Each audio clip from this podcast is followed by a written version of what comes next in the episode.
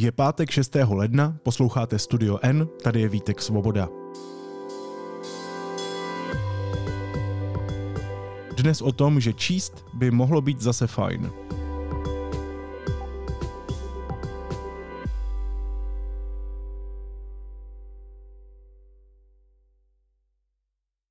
Taky si tak často říkáte, že byste měli a chtěli víc číst?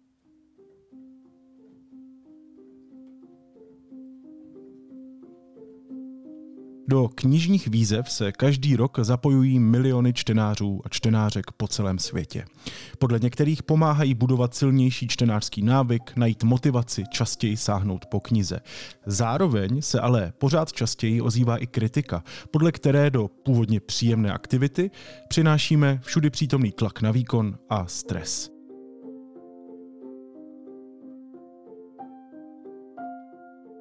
O takzvaném pomalém čtení si teď budu povídat s redaktorkou Karolínou Klinkovou. Karolíno, ahoj, vítej. Ahoj. Čteš teď nějakou knihu? To je asi vlastně trošku naivní otázka. Ty pořád něco čteš, že?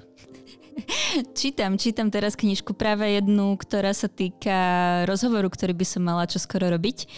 Uh, takže áno, ale zároveň cítim, že po tom vianočnom, po tých vianočných prázdninách, kedy som prečítala um, toho hodne a a bolo to hrozne príjemné, tak sa mi teraz číta tak nejak ťažšie. Že keď začala proste práca a ideš proste do práce z práce a večer už si unavený, tak cítim to veľmi na sebe, že, že je to teraz nejaké také náročné pre mňa. Ty teraz niečo čítaš, Vítku?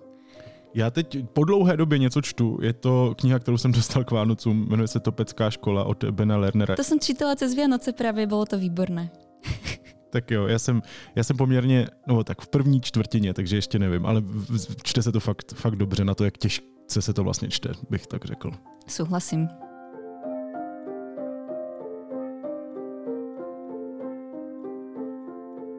Máme začátek nového roku. To je období, kdy si spousta lidí dává předsevzetí nebo různé priority na další měsíce a tak dále. Kolem mě si hodně lidí řeklo, že chce víc číst. Ehm, co to znamená? Že si z té příjemné činnosti, u které se můžeme odreagovat, můžeme se ztratit v nějakém jiném světě nebo se prostě něco dozvědět, eh, že si z té činnosti děláme vlastně zase úkol, povinnost, tlačíme na sebe? No tak trošku asi áno, ako je to vlastne napokon s každým nejakým predsavzatím novoročným. Ako náhle z toho spravíš nejakú, nejaký záväzok, tak, tak trošku sa ti to možno odkúzli. V istom zmysle tým pádom áno, akože vytváraš si na seba tlak, ktorý ale nutne takto. Um, on je, je strašne vlastne náročné o tom nejak hovoriť v celej tej komplexite, lebo tak ako je to aj s inými novoročnými predsavzatiami, uh, ten tlak môže byť na jednej strane veľmi napomocný, pomáha ti robiť nejakú činnosť, o ktorú máš záujem a ktorá um, možno ťa teší, ale nejak tak zabúdaš na to, že ťa teší. Vytvára to na teba teda tým pádom tlak, aby si sa k nej vracal. Na druhej strane ten tlak sa ti niekedy môže aj vymknúť z rúk a tak trošku si to odkúzliš. Ty jsi to hezky ilustrovala vlastně dost šíleným příkladem, nebo mně to tak přišlo. Eh, poslední den roku 2020 přidala uživatelka s přezdívkou Tiana Tea na YouTube nové video s názvem Zamkla jsem se v hotelovém pokoji, dokud nesplním svou Goodreads výzvu pro rok 2020. I am once again locking myself in a hotel room until I reach my Goodreads challenge, which means I am not leaving this room until well, well until checkout tomorrow morning, which means I only have until tomorrow morning to Ona v tom videu říká, opět se zamykám do hotelového pokoje, dokud nesplním svou Goodreads výzvu. Z této místnosti neodejdu až do checkoutu, což znamená, že všechny knihy, které mi ještě zbyly do naplnění mého Goodreads cíle, musím přečíst do zítřejšího rána. Na tom videu pak vidíme zrychleně, jak poslouchá několik audioknih, u toho čte, pije energetiák a kafe, aby dokázala zůstat vzhůru dlouho do noci, ještě dočítá ráno poslední komiks a pak si tu výzvu na internetu odklikne, aby mohla z toho hotelu odejít. was to reach my reading challenge on Goodreads and I did that. It's pretty anticlimactic if I do say so myself. Je tenhle trochu extrémní případ v něčem výmluvný nebo symptomatický? Ja som si ten príklad vybrala preto, lebo mi prišlo, že akoby pekne ilustruje nejaký trend. Zároveň jasné, je to knižná youtuberka, ktorá iste videa točí aj preto, aby ľudí pobavila, takže ja neviem do akej miery vlastne brať ten jej, to jej video úplne vážne, ako veľmi ho brať ako nejaký, nejakú demonstráciu toho, ako ona vníma čítanie a do akej miery je to fakt proste zábava. Um, ale každopádne mi to prišlo ako vlastne veľmi zaujímavý a veľa, veľa vravný príklad toho, ako naozaj z tých, z tých víziev a z toho, ako my sme sa naučili merať si svoje čitateľské výkony. Um, príklad toho, ak, ak, ktorý to naozaj demonstruje proste nie len pre nejakých knižných youtuberov, ale aj pre nás obyčajných ľudí, ktorí sa v tom čítaní nejak tak patláme, chceli by sme čítať aj viac, ale zároveň možno si vravíme, že či, či je to toto práve tá správna cesta. Mm, preto, som ho, preto som ho ja použila. Prišlo mi to ako vlastne zábavné poukázanie na nejakú úplne, možno uhol, ktorý je taký akože až prehrotený, ale stále myslím, že je dôležité na neho upozorňovať. Rozhodně. Já portál Goodreads eh, znám, nepoužívám, ale říkám si po tomhle příkladu a po přečtení tvého textu, který samozřejmě tu věc uchopuje komplexně, ale zároveň tam ta jistá pasáž eh, mě vyznívá tak, že tenhle ten web, kde miliony lidí sledují, koho čtou ostatní, kolik toho čtou ostatní, sami se zapojují svými čtenářskými denníky, jestli náhodou není trošku toxický. Ja myslím, že to je o tom, ako ho používaš. Um, ja napríklad Goodreads mám, používam to ako taký nejaký svoj uh, prehľad toho, mm, čo som vôbec čítala, pretože ja asi čítam celkom dosť a, a možno aj tak zabudneš e, s postupom času, čo si všetko prečítal a čo si si o tom myslel a aký si mal z toho dojem. Takže ja si tam vždycky vlastne zaznačím tú knižku, ktorú som prečítala. Uh, ale ten, a, a pre mňa to nevytvára nejaký toxický tlak. Pre mňa osobne necítim sa z toho nejak akože až nepríjemným spôsobom. Mm, ale asi, asi je možné, že pre niektorých čitateľov, ktorí sa rozhodnú ho používať nejak inak, alebo sú proste nastavení len, len inak ako ja vo svojej hlave, uh, tak isté asi toxické črty niesť môže.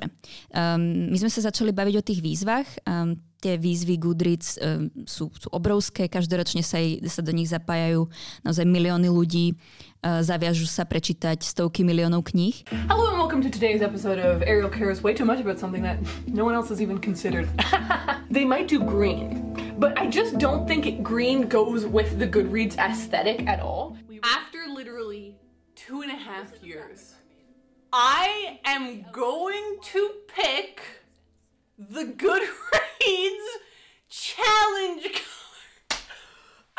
No a tak ako sme sa bavili na začiatku, no um, ja myslím, že nejaký ten záväzok novoročný môže byť fajn, motivuje ťa k tomu, aby si, um, si si tú činnosť naozaj, našiel si si na ňu čas, pripomenul si ju.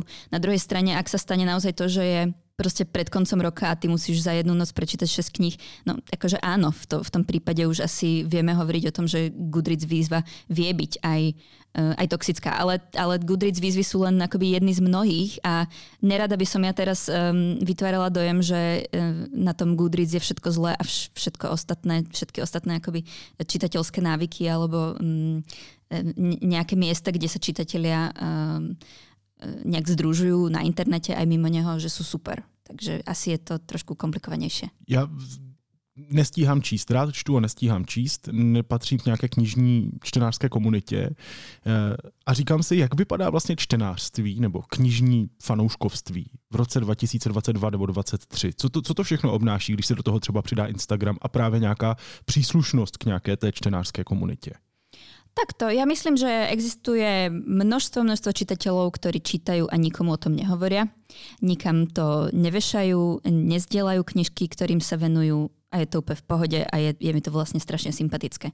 Um, potom tu máš ale čitateľov, ktorých um, baví byť jednak nejakým členom proste komunity čitateľskej, jednak sa motivovať možno práve takýmito výzvami, ktoré sú často aj akoby verejné a často to obnáša um, to, že to ukážeš nejakým iným ľuďom. No a, a tu ako nájdeš, výzvy sú akoby jeden z mnohých nejakých fenoménov, ktoré sa s tým spájajú, ale myslím si, že jeden z takých možno najvypuklejších. Víziev, ako ja už som hovorila, existuje nespočet. Goodreads výzva je len jedna z mnohých. Existujú výzvy, kde čítaš knižky podľa toho, aký, akú majú farbu prebalu.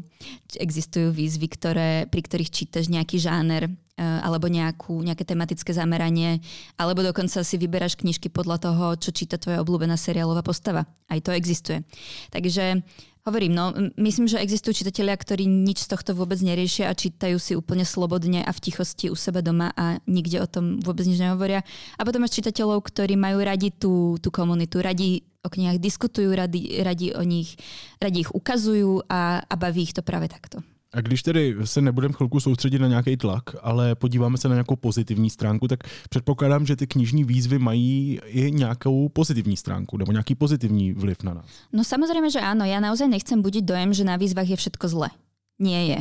Keď sa k ním mm, postavíš istým spôsobom, tak, tak dokážu byť veľmi nápomocné. Um, ľudia, ktorí si výzvy oblúbili, na nich najčastejšie oceňujú to, že naozaj ti mm, prinášajú čitateľský návyk. Uh, prehlbujú ho, motivujú ťa k tomu, aby si si našiel čas na túto svoju obľúbenú aktivitu alebo menej obľúbenú. Um, a, aby si si ho našiel, aby si aj napriek tomu, že sa vo vonkajšom svete dejú kadejaké veci, aby si si sadol, aby si si tú knižku do rúk zobral a aby, aby si to prostě pri nej vydržal. Tomu rozumím a chápu správně, že někteří čtenáři a některé čtenářky nemohou tyhle výzvy ale zároveň vystát? No chápeš to úplne správne. Um, ja som v mojom texte vlastne hovorila s dvoma čitateľkami. Obe čítajú už od detstva, knižky majú veľmi rady. Um, a tá ich čitateľská skúsenosť a možno postoj k týmto výzvam a vôbec ako keby um, nejaké kvantifikácii svojich čitateľských výkonov, um, postoj k tomu je, ich postoj k tomu je veľmi rôzny. Um, Prvá čitateľka, s ktorou som hovorila, sa volá Karolina Koščová. Je to Slovenka, ktorá žije v Bruseli, pracuje v Európskom parlamente. Číta veľmi rada a, a pomerne dosť. A ona pred nejakou dobou na Instagrame, kde ju sledujú ľudia, ktorí sa zaujímajú o európsku politiku, o jej život v Bruseli, um, na tomto Instagrame založila tzv. Macron Challenge. Bola to knižná výzva, v ktorej šlo o to, aby uh, si čítal jednu hodinu denne, inšpirovala sa pri pri vytváraní tej výzvy článkom v Ekonomiste, kde sa dočítala, že prezident Macron uh, údajne číta viac ako jednu hodinu denne. A to je prišlo také vlastne um, inšpiratívne, pretože pozná program vrcholových politikov, vie, že nemajú toho času na rozdávanie. Um, a tak si povedala, že založí tu Macron Challenge, že svojim followerom ukáže, že, že čítať sa dá aspoň hodinku denne a o tom bola celá tá výzva stopnúť si hodinu, čítať, môžeš to urobiť po častiach, môžeš to urobiť na jeden záťah, môžeš čítať doma v električke, kde len chceš. Proste pointou bolo čítať hodinku denne. No a, a Karolina hovorila, že jej vlastne mm, táto výzva priniesla veľa dobrého do života, do jej čitateľského života. Oceňovala na tom najmä to, že si naozaj v tom roztekanom svete našla čas, nič ju nevyrušovalo. A aj vlastne followery, ktorí jej písali, jej hovorili, že eh, ďakovali jej, že im vlastne pripomenula, aké vie byť čítanie super. Takže uh, sú čitatelia, ktorým naozaj tie výzvy jednoducho vyhovujú, majú to strašne radi.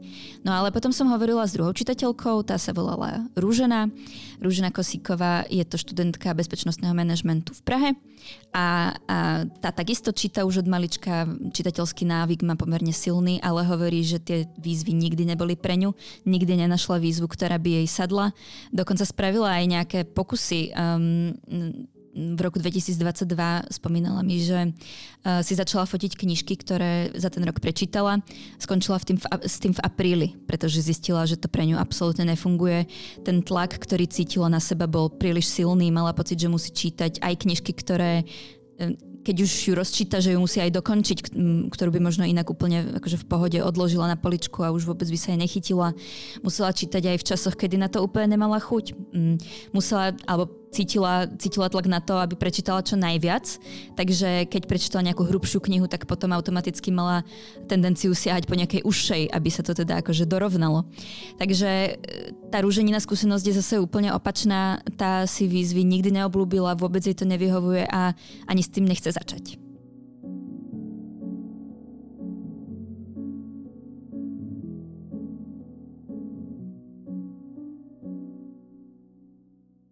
Napadá mě, jak do toho všeho zasahují, zapadají takzvaní literární nebo ti knižní influencři, kteří spolupracují s vydavateli, knihkupectvími, pak neustále propagují za peníze různé knihy, v mnoha případech třeba i předstírají, kolik toho všechno přečetli, jestli nevytváří i oni nějaký falešný obrázek a tlak. Ja myslím, že áno. Ja myslím, že do toho zapadá úplne každý, kto niekedy odfotí e, knižku na Instagram e, alebo sa aspoň vlastne tvári, že ju číta, alebo ju číta, neviem, to je jedno. A niekedy to, musím sa priznať, robím aj ja sama. že dám tam nejakú peknú vetu, ktorá ma zaujíma a tak. A Vieš, to, akože to, ale to není podľa mňa nejak spojené len s čítaním. Myslím si, že um, nejaký náš pocit e, toho, že sme nedostatoční, sa proste vždycky umocňuje tým, čo, čo vidíš okolo seba. A to, čo vidíme okolo seba, je dnes aj Instagram, aj akékoľvek iné sociálne siete. Takže ja by som povedala, že áno, ale zároveň by som dodala, že naozaj je to ďaleko širší problém, než, než niečo, čo by sa týkalo vyslovene knížek. Odpovědí na ty zmiňované výzvy, taky na ten tlak na sociálních sítích, na influencerství, by mohl být eh, trend eh, takzvaného pomalého čtení. Co, co to je? Co, co to znamená? It is okay to read slowly. Social media actually like isn't real. Everything you see on social media those same dynamics do not exist in the real world. Do you consider yourself a slow reader? Do you start off a year with a resolution to read more books, but before long you find yourself straggling behind your goals? Or so, so far in 2022, I've read like 11 books. Actually, it's kind of like 11 and a half because I'm finishing up Willa Cather's uh, The Professor House, and I'm like halfway through, so I'm almost done. Now, there's a silly image out there that I want to veer you against. A lot of people nowadays, when they think of reading books, when they think of being a better rat person, when they think of reading the greatest classics, there's always an emphasis on efficiency. I don't know if you've noticed this or not.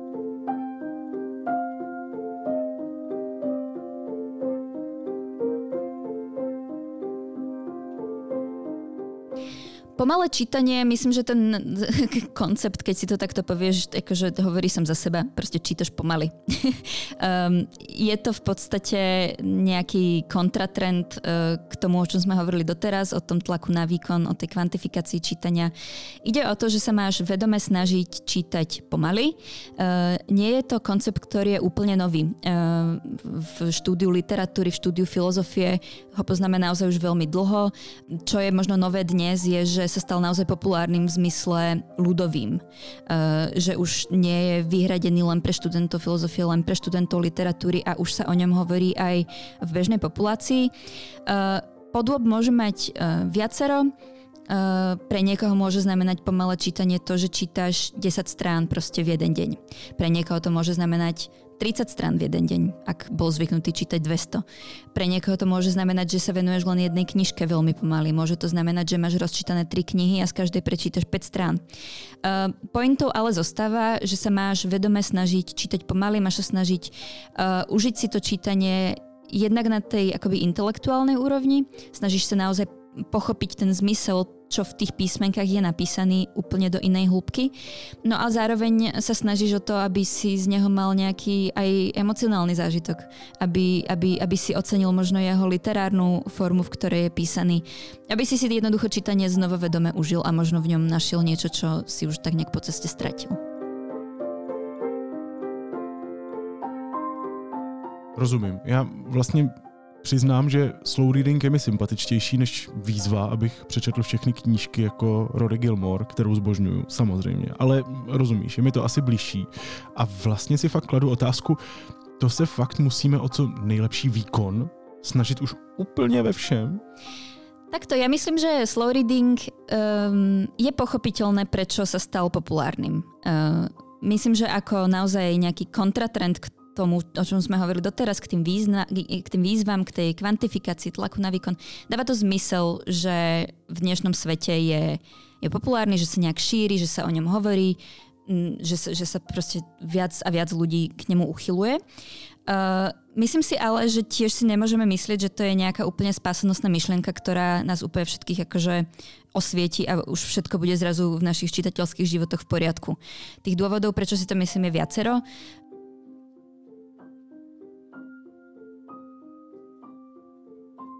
Jednak si myslím, že uh, tie, tie výzvy v tom vonkajšom svete, ktoré nás nútili k tomu, aby sme čítali rýchlo, nikam nemiznú.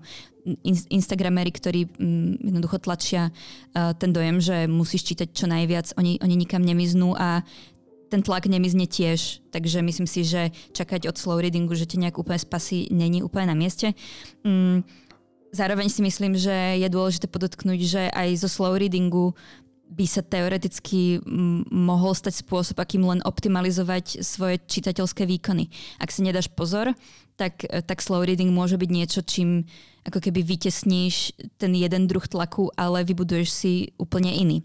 Um, takže ja si myslím osobne, že je to taký ako keby zaujímavý koncept. Um, zaujímavý v tom spoločenskom dianí, zaujímavý v tom uh, technologickom dianí, ale zároveň si nemyslím, že je to naozaj niečo, čo by nás všetkých mohlo čitateľsky spasiť. To mi přijde hodně zajímavý, co říká, že by se z toho mohl stát vlastně další tlak, nebo jenom jinak vypadající, jinak vytvarovaný. Uh, a taky, co mě u toho napadlo, jako další pro mě kritická věc, eh, jestli v tom není i trošku povýšenosti. Jestli se ze čtení nestává prostě občas trošku statusová záležitost, jestli si z ní neděláme zase něco, na co bychom měli mít názor a tak nějak se ho gatekeepujeme. Rozumíš mi? Rozumím ti a súhlasím s tebou a, a k tomu mi napadá možno ešte jeden, uh, jeden point a to je ten, že prostě možno nie každý je schopný takto pomaly čítať. Nie každý má podmienky na to, aby sedel pri desiatich stranách 3 hodiny. Jednoducho, myslím si, že ten koncept nemusí byť pre každého, jednak pretože tak není osobne nastavený a, a v druhom rade, pretože mu to príde um, možno trochu povýšenecké. A myslím si, že aj toto je v poriadku. Zároveň ve svém textu zmiňuješ dost zásadní skutečnost, která se i vlastně odkazuje k tomu, co jste teď řekla. V současnosti prostě není lehké si sednout a číst si. Já třeba opravdu musím najít čas a nevím, jednotky pozornosti, abych se přinutil ke čtení. Nedávno jsem byl po asi 857 letech sám v Berlíně, bylo to úžasný, a mohl jsem si několik hodin v kuse číst. A kromě toho, že jsem si uvědomil, jak dlouho se mi to nestalo, jak krásný to je a byl to rozhodně jeden z těch nejlepších momentů toho výletu, tak mi došlo, že mi to nejde. Že pořád hledám nějaký rozptýlení, nebo si ono hledá mě a hledat nějakou vnější motivaci ke čtení v podobě třeba výzvy vlastně najednou, řekl bych, dává smysl. Jasné, že to dáva zmysel. Ja si myslím, že je to úplne prirodzené, že tie výzvy sú uh, tak populárne, jednak kvôli už uh, tomu, čo sme hovorili, ten tlak na ten výkon, myslím, že um, je všade prítomný a, a naozaj silný. Ale druhá vec je presne to, o čom hovoríš ty. Dneska naozaj není jednoduché čítať a vieme to z výskumov, vieme to z poznatkov neurovedcov. Uh, ja som v, kniž- v, v tom svojom článku pracovala s knižkou, ktorá sa volá Čitateľ vráť sa. Napísala ju propagátorka čítania a učiteľka Marianne Wolf. A ona tam um, vysvetľuje celý ten vlastne neurovedecký kontext toho, ako my si budujeme naše čitateľské návyky, čo to vlastne všetko obnáša.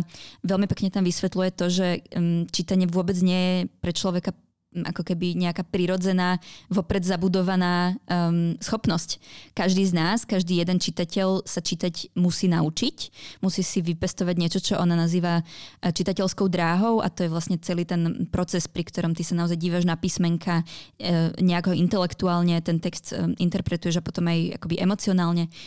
Každý z nás si toto musí vybudovať a ona v tej knihe naozaj prizvukuje, že um, do tohto, do, do toho procesu, pri ktorom si my tieto svoje dráhy čitateľské vybudovávame, vstupuje aj vonkajší svet. A my vieme, že dnešný svet do neho vstupuje e, absolútne zásadným spôsobom. E, je pre nás čoraz náročnejšie naozaj sa dlho sústrediť na na vlastne čokoľvek, ale v tomto prípade na, na text je pre nás čoraz náročnejšie uh, tie písmenka jednoducho nejak nepreskakovať v tom texte. Máme tendenciu jednoducho iba tak pozrieť sa na ten papier a nie, že hlboko čítať e, vety, ktoré vidíme, ale hľadať kľúčové slova, ktoré k nám nejak uh, z toho papiera kričia. Takže ja myslím, že v tomto kontexte je úplne pochopiteľné, že ľudia hľadajú spôsoby a ako sa namotivovať do toho čítania mm, nejak inak, než len vlastnou vnútornou motiváciou. A uh, myslím, myslím, že to je úplne pochopiteľné a myslím, že vlastne na tom nie je nič zlého, len uh, ako sme už spomínali, myslím, že je fajn sa snažiť ustražiť si nejaký, uh, nejakú mieru, do ktorej ti to je príjemné. Rozumím. A ty jsi to už trošku zmínila a vlastně to logické. Slow reading vlastně zapadá do těch současných pomalých trendů, jako je slow fashion, slow food, slow TV vlastně existuje. Říkám si, jestli, jestli v rámci tady toho vymezení se rychlému konzumu a tlaku na výkon nebudeme za chvilku mít, nevím, um, Slow sleeping, slow talking, slow nevím. neviem, ako by si robil slow sleeping. Asi by si, no to, to si úplne neviem predstaviť, ale akože napad na nejaký startup dobrý. Um, ja som sa bavila o týchto, uh, vlastne o kontexte, v ktorom vznikal uh, slow reading s propagátorom čítania Jakubom Pavlovským, ktorý takisto, uh, takisto pôsobí na Instagrame, ale tiež um, pôsobí ako editor um, literárneho magazínu. Uh, takisto má podcast o, o literatúre na Radio Wave. No a uh, on vlastne mm, ten slow reading naozaj um, zakotvil do toho nášho sveta uh, až tým spôsobom, že hovoril, že, že je to možno nejaký naozaj um, kontratrend voči dnešnému nastaveniu kapitalizmu, voči dnešnému konzumu. Uh, keď sa pozrieš na to, koľko knížiek len vychádza a keď sa pozrieš, stačí na české čísla, ale kľudne aj celosvetové, to sa proste nedá všetko učítať. Uh, nedá sa to a, a to, že my spravíme vlastne ten krok úplne opačným smerom je istým vyjadrením um, možno aj nejakého spoločenského postoja. A je to presne ako hovoríš, ako s tými ďalšími trendami, ako zo slow fashion, keď vieme, že kolekcií v, vo fast fashion uh, každý týždeň vychádza nová, tak um, kontratrendom sa stalo to, že, že veci nosíš jednoducho staré a dlho a, a tak ďalej. Slow food, to je niečo možno podobné. Takže m, mm, dáva to zmysel. Myslím, že to, že slow reading si našiel svojich um, podporovateľov, že, že ku ľuďom nejak sa prihovára, že, že ich zaujíma. Mm, to všetko v tom kontexte, o ktorom sa bavíme, je, myslím, celkom dosť pochopiteľné. Pojďme to teda na závěr konečně říct na hlas. Je jedno, jestli byste chtěli spíš dělat slow reading nebo plnit všechny výzvy a číst všechny knížky, co přečetla Rachel Greenová a jako to je v pořádku. Každopádně je úplně v pořádku, že toho přečtu, kolik toho přečtu a neměl bych se trápit tím, že je toho málo. To se asi dá podepsat, ne? To sa dá úplne podpísať. Ja som presne na záver toho svojho článku dala citáciu Jakuba Pavlovského, kde on hovorí, že uh, možno by sme sa mali začať viac baviť o tom, že možno až tak veľmi nezáleží na tom, koľko toho prečítame, ale, ale aby sme si radšej navzájom povedali, aspoň si to užil. A to je presne niečo, čo ku mne tak ako prehovorilo. Um, myslím, že to je také posolstvo, ktoré do toho nového roka, kedy si možno aj veľa ľudí hovorí, že práve to čítanie na výkon je to smerodajné, by, by mohlo byť takým nejakým vychylením trošku opačným smerom.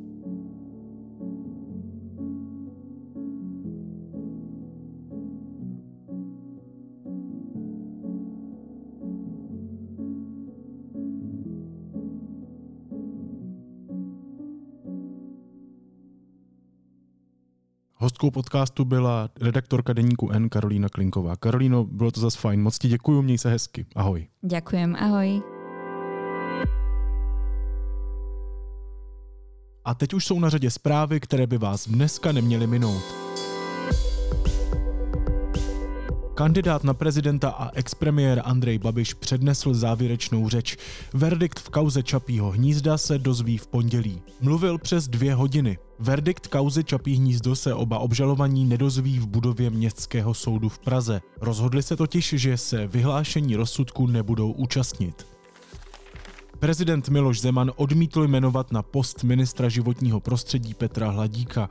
Názor si podle informací deníku N udělal už na podzim loňského roku, když se k němu dostávalo negativní hodnocení Hladíkovy osobnosti založené na jeho působení v brněnské komunální politice.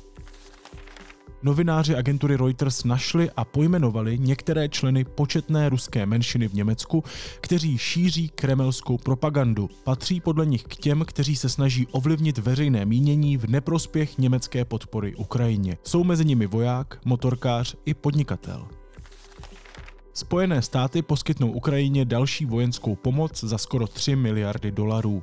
Její součástí budou desítky obrněných vozidel Bradley, píše agentura AP.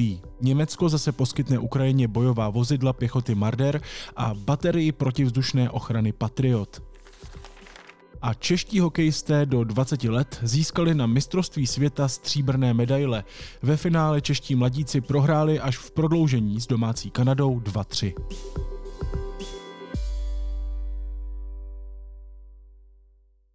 A na závěr ještě něco, co mě zaujalo a možná by mohlo i vás. Jo, klidně se mi smějte, to je úplně v pohodě. Dneska vám doporučím skvělý pořad České televize, který se jmenuje Bludiště.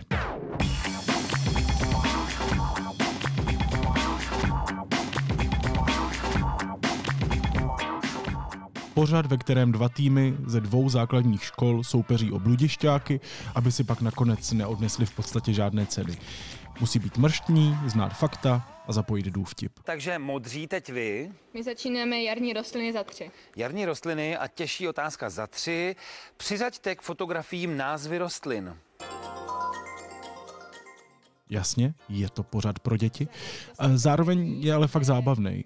Vědomostní otázky nejsou tak těžký, takže je většinou umím zodpovědět.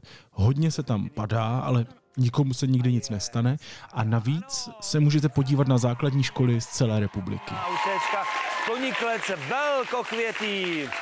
Tak modří začali, skvěle, máte první tři bludišťáky. A taky to vůbec není dlouhý pořad, takže se při jeho sledování nestihne dostavit takový ten pocit viny za to, že se nevěnuju něčemu zásadnějšímu. Já většinou fandím tomu týmu, ve kterém nejsou prostě jenom čtyři kluci, ale fandit můžete komu chcete. A nakonec ten balancovník, no, jsou to nervy. Bludiště i vysílání, to je můj dnešní tip. Tak tohle nebyl nejlepší výkon. Magda a Tina hodně zmatkovali a za jeden nepřerušený paprsek mají pouhé dva bludišťáky. Naslyšenou v pondělí.